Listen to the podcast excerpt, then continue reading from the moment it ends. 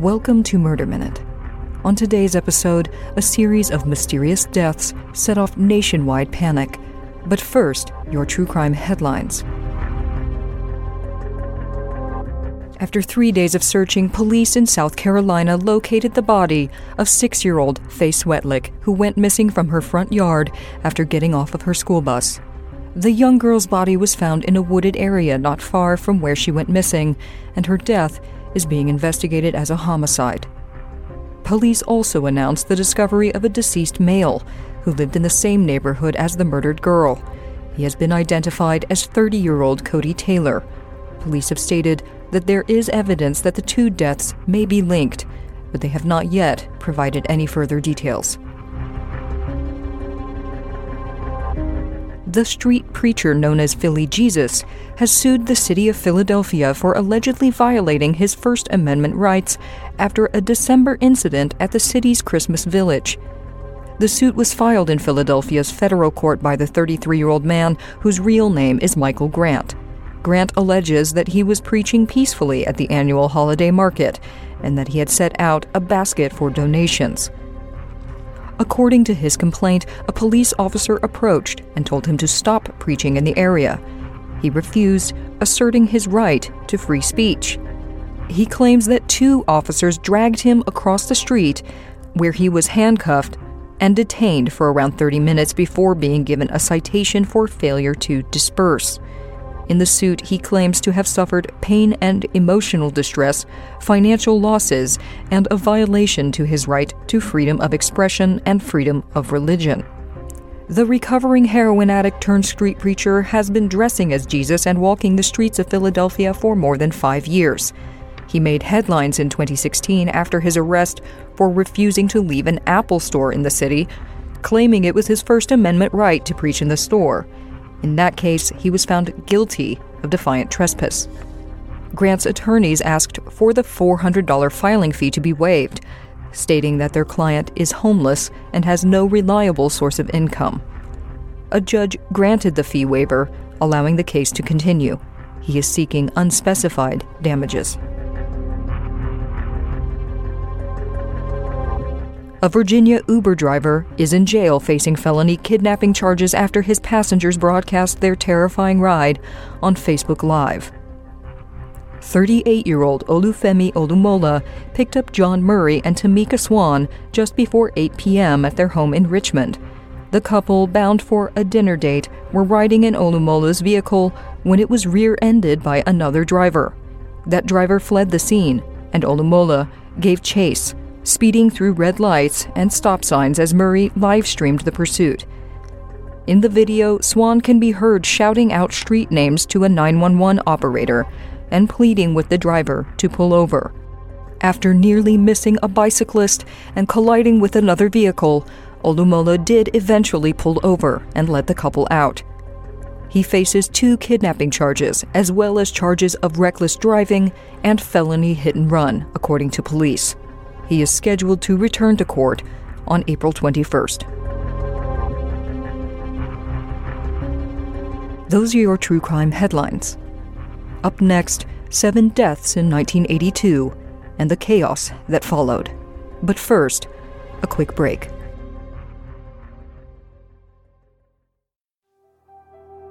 Welcome back to Murder Minute.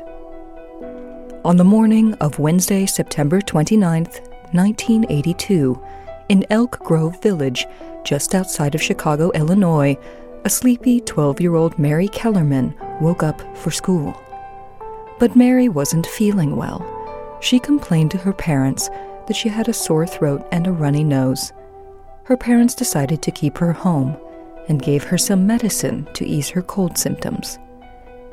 At 7 a.m., Mary collapsed on the bathroom floor, unresponsive.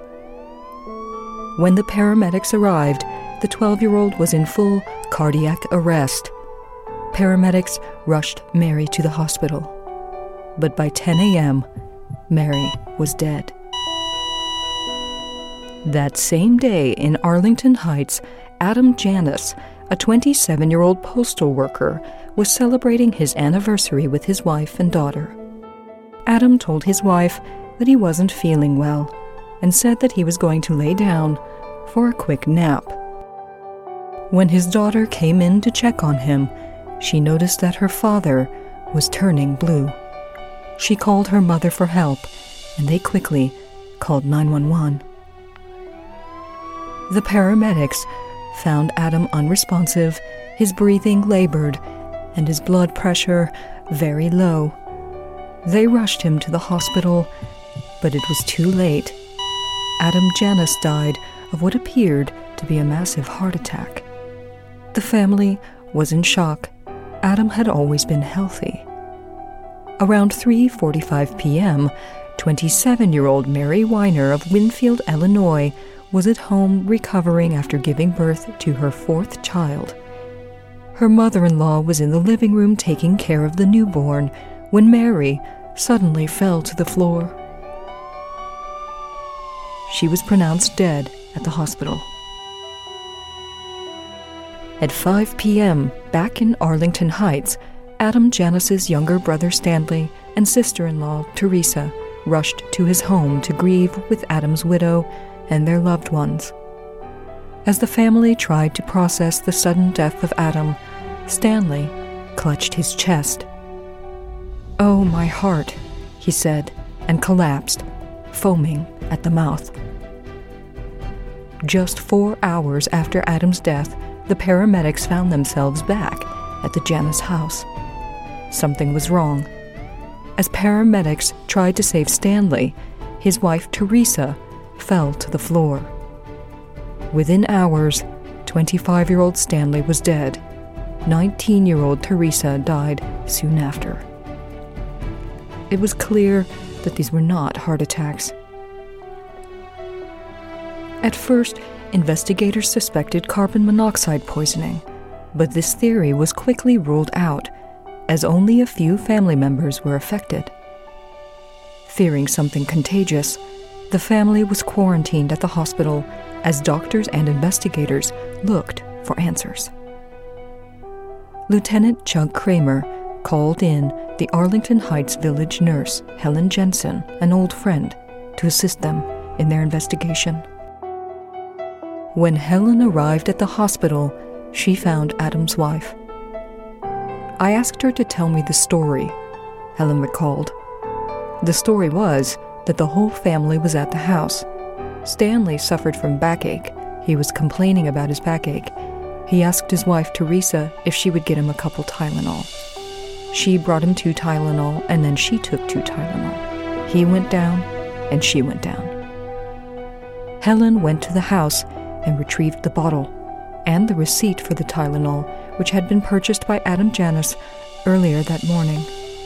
She emptied the bottle and found six pills missing. It's got to be the Tylenol, Helen told the investigators. Something's wrong with the Tylenol. Investigators had discovered the link between these five deaths that would soon set off a nationwide panic. All of the victims had taken extra strength Tylenol capsules shortly before their deaths. Dr. Edmund Donoghue, who worked on the case as Cook County's deputy chief medical examiner, asked one investigator over the phone to smell the bottles. Classically, the smell of cyanide is described as bitter almonds, said Donoghue. The smell was unmistakable. In that instant, this became a murder investigation. Then at 6:30 p.m., Mary McFarland, a 31-year-old mother of 2, became victim number 6 when she collapsed in the break room at work after complaining of a headache. Police tested the bottles retrieved from the victims' homes and confirmed that the capsules had been opened and the powder inside had been replaced with potassium cyanide. Cyanide works by restricting the flow of oxygen to the body. Within minutes of taking the poison, the victim becomes dizzy and disoriented as the brain loses oxygen. The vision soon blurs, and the victim falls into a coma before succumbing to the deadly poison. Police knew that they had to warn the public. The day began with Cook County medical examiners issuing what amounted to a nationwide Tylenol alert. Deputy Chief Medical Examiner Edmund Donoghue. I think the, the only safe course here is that uh, uh, people should refrain from taking extra strength Tylenol, the 500 milligrams capsules. Uh, the problem was the medical examiners didn't know how the poison got into the capsules. Did it happen in the plant, in a drugstore, or at the victim's home? People across the country are being warned not to take it just to be safe until uh, further investigation, until we can uh, perhaps uh, determine where the contamination took place. I, uh, uh, if, if it were me, I wouldn't take them.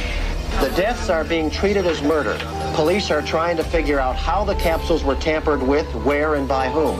However, manufacturing error has not been entirely ruled out yet. But the warning was too late for 35 year old flight attendant Paula Prince. Our top story authorities in Chicago have officially confirmed the death of a seventh victim from Tylenol capsules laced with deadly cyanide. Found two days later, Paula had also died on September 29th, but wasn't found until she didn't show up for her next flight. Paula had purchased the extra strength Tylenol from Walgreens. The death toll now stood at seven. In 1982, Tylenol was the best selling over the counter pain reliever sold in the United States. There were more than 31 million bottles in circulation. How many more poisoned pills could still be sitting on the shelf? Or worse, how many may have already been purchased? And was it just the Tylenol? Poison control, can I help you? For nearly one solid hour, nurses at the Orlando Regional Medical Center comforted fears of local residents. Here, nurses report no cyanide cases. We are letting know what the what the number is, the lot number, and giving them some symptoms and just basically reassurance. Stores checked their extra strength Tylenol stock. Many stores removed it, like stores in 31 other states. But here, some stores left the product, pending further word from their corporate headquarters. This bottle of Tylenol came from a box with a manufacturer's code that was different than the code reportedly contaminated. None of the merchandise we had in our stores matched the manufacturer code number that was supposed to be contaminated. So why'd you pull it off the shelf? Just to be on the safe side until we can find more information out on it. The Tylenol manufacturer has recalled 93,000 bottles of the suspect lot. They were manufactured in August. Florida did receive some of those bottles. Medical authorities in Chicago are recommending that no one take the Tylenol capsule until authorities obtain more information. McNeil Consumer Products, a subsidiary of Johnson & Johnson, manufactured the medicine. The bottles known to be poisoned had originated from different production plants and had been sold in different drugstores in and around Chicago so investigators quickly ruled out tampering during production. Police concluded that whoever had poisoned the tablets likely took the Tylenol bottles from different stores in the Chicago area over a period of several weeks, added the cyanide to the capsules, and then returned the bottles to the shelves. Chicago police drove through the streets with loudspeakers warning residents not to take Tylenol. Not take Tylenol until further notice. Police have done everything possible to make sure everyone knows about the Tylenol problems. And in Chicago, all city ambulances have been equipped with a cyanide antidote kit. Drugstores and supermarkets across the nation removed the medication from their shelves as state and local health officials issued warnings and orders of their own, the New York Times reported. Thousands of worried people who had taken the drug flooded hospitals, doctors' offices, and municipal poison control centers with telephone calls for information. As far as we know, the children's Tylenol, the chewable, have not been implicated yet. Exactly what is going on right now, they're just assuming that it could be the cyanide-laced capsule also. Poison Control Center. The phone has been ringing off the hook at Rush Presbyterian St. Luke's Medical Center in Chicago. It's the regional poison control center for the entire Chicago area. Here. Poison specialist Lane Oliff. Uh, we've been receiving calls uh, about once every 15 seconds. At the Rush Presbyterian St. Luke's, we only have three poison lines, and they're lit up constantly ever since yesterday morning. Right now, they're telling people which lots of Tylenol are known to have contaminated capsules and checking to see if callers have displayed any symptoms of cyanide poisoning. If uh, they have it, tell them to go to the emergency room. If they don't have that and they took it yesterday, we just tell them you're, you're probably going to have no problem with it. Just hold on to the bottles. Don't take any Tylenol extra strength for the time being until you hear otherwise. Most of what's going on here is informational. Officials here say right. if anyone has taken a cyanide-laced Tylenol capsule, well, they, they probably wouldn't be able to make it to the phone to call. They used to. I'm Jeff Flock, CNN, at Rush Presbyterian St. Luke's Medical Center in Chicago. Despite assurances by officials that the contamination appeared to be limited to the Chicago area, there were widespread fears that others might fall victim elsewhere and across the country. There was a sudden awareness by consumers of their own vulnerability.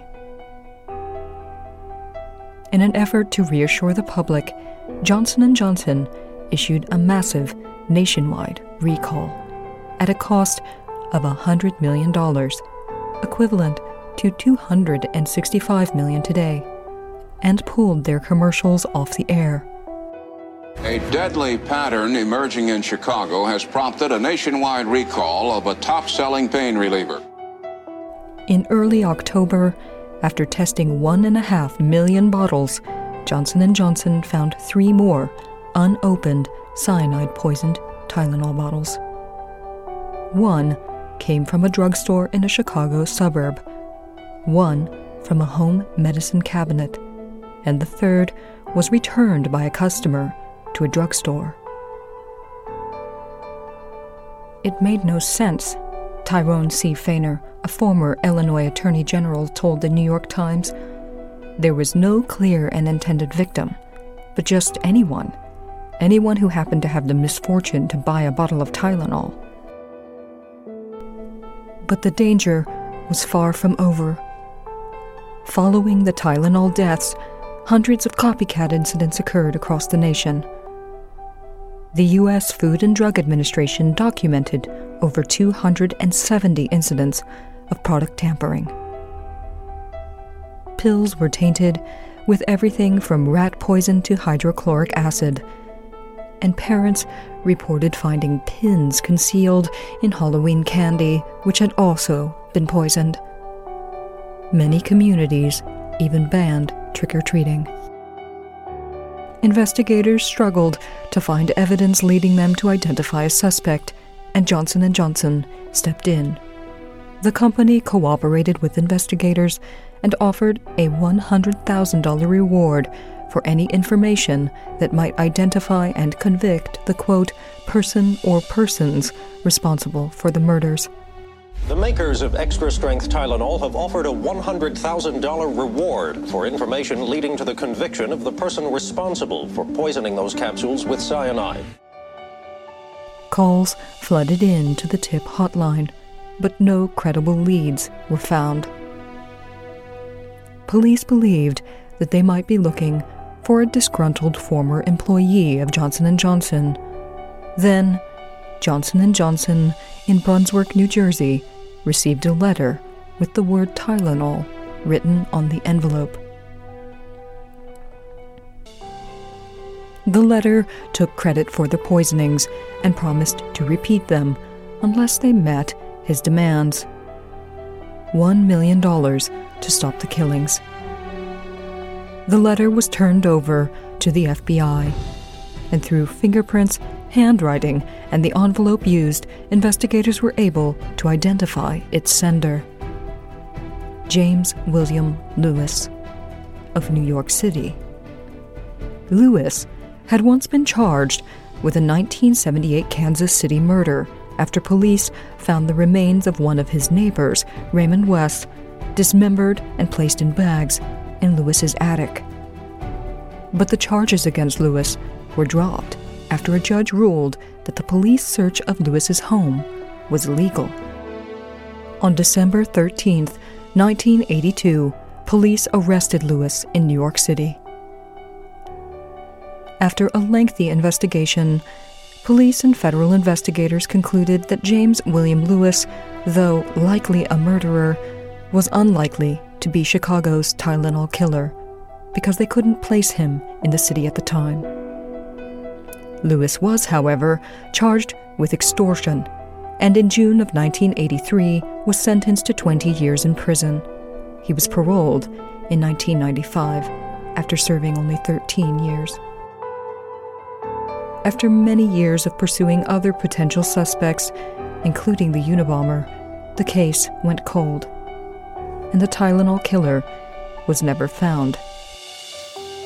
Before the 1982 crisis, Tylenol controlled more than 35% of the over the counter pain reliever market. And after the murders, that number plummeted to less than 8%. Many believed that the company would never recover. They even considered changing their name. Instead, the company focused on a solution that would go on to change how food and drugs have been packaged ever since. Working with FDA officials, in 1983, Tylenol introduced new, tamper proof packaging foil seals, cotton wads, child proof caps, plastic strips, and more features that would make it obvious to a consumer if tampering had occurred. The company also introduced a new version of their pills, the caplet, a tablet coated with slick, easy to swallow gelatin, replaced the easily opened capsules. Alan Hilburg, a communications and branding consultant who was part of a public relations team enlisted by Johnson & Johnson, explained the decision to the New York Times. We concluded that we were never going to be judged by what caused the problem. We were always going to be judged on how we responded to it.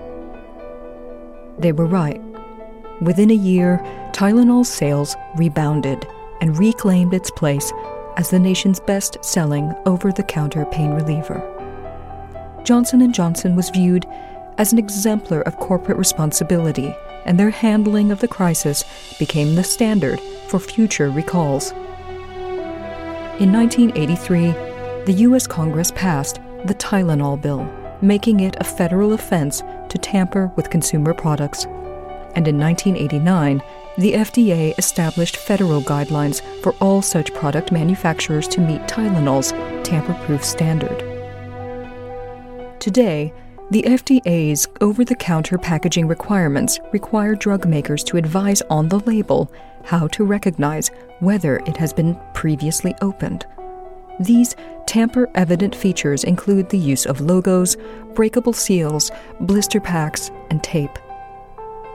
It shifted our perception of the packaging, said Jay Kennedy, an assistant professor in the School of Criminal Justice and the Center for Anti Counterfeiting and Product Protection at Michigan State University. But it also raised our awareness and made us conscious of the risks that exist. Monica Janus, who was in the house when her two uncles and aunt were poisoned, sees this as the silver lining to what happened in 1982.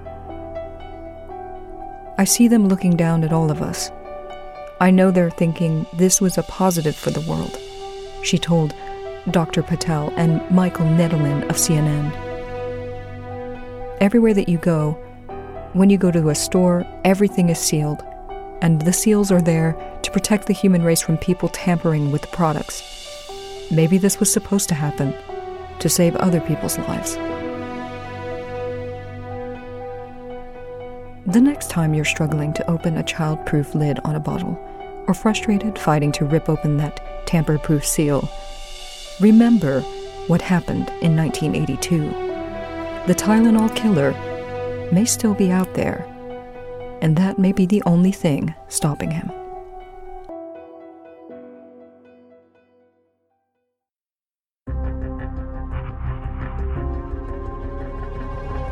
This has been Murder Minute for true crime anytime, download the Murder Minute app or follow us on Instagram at Murder Minute.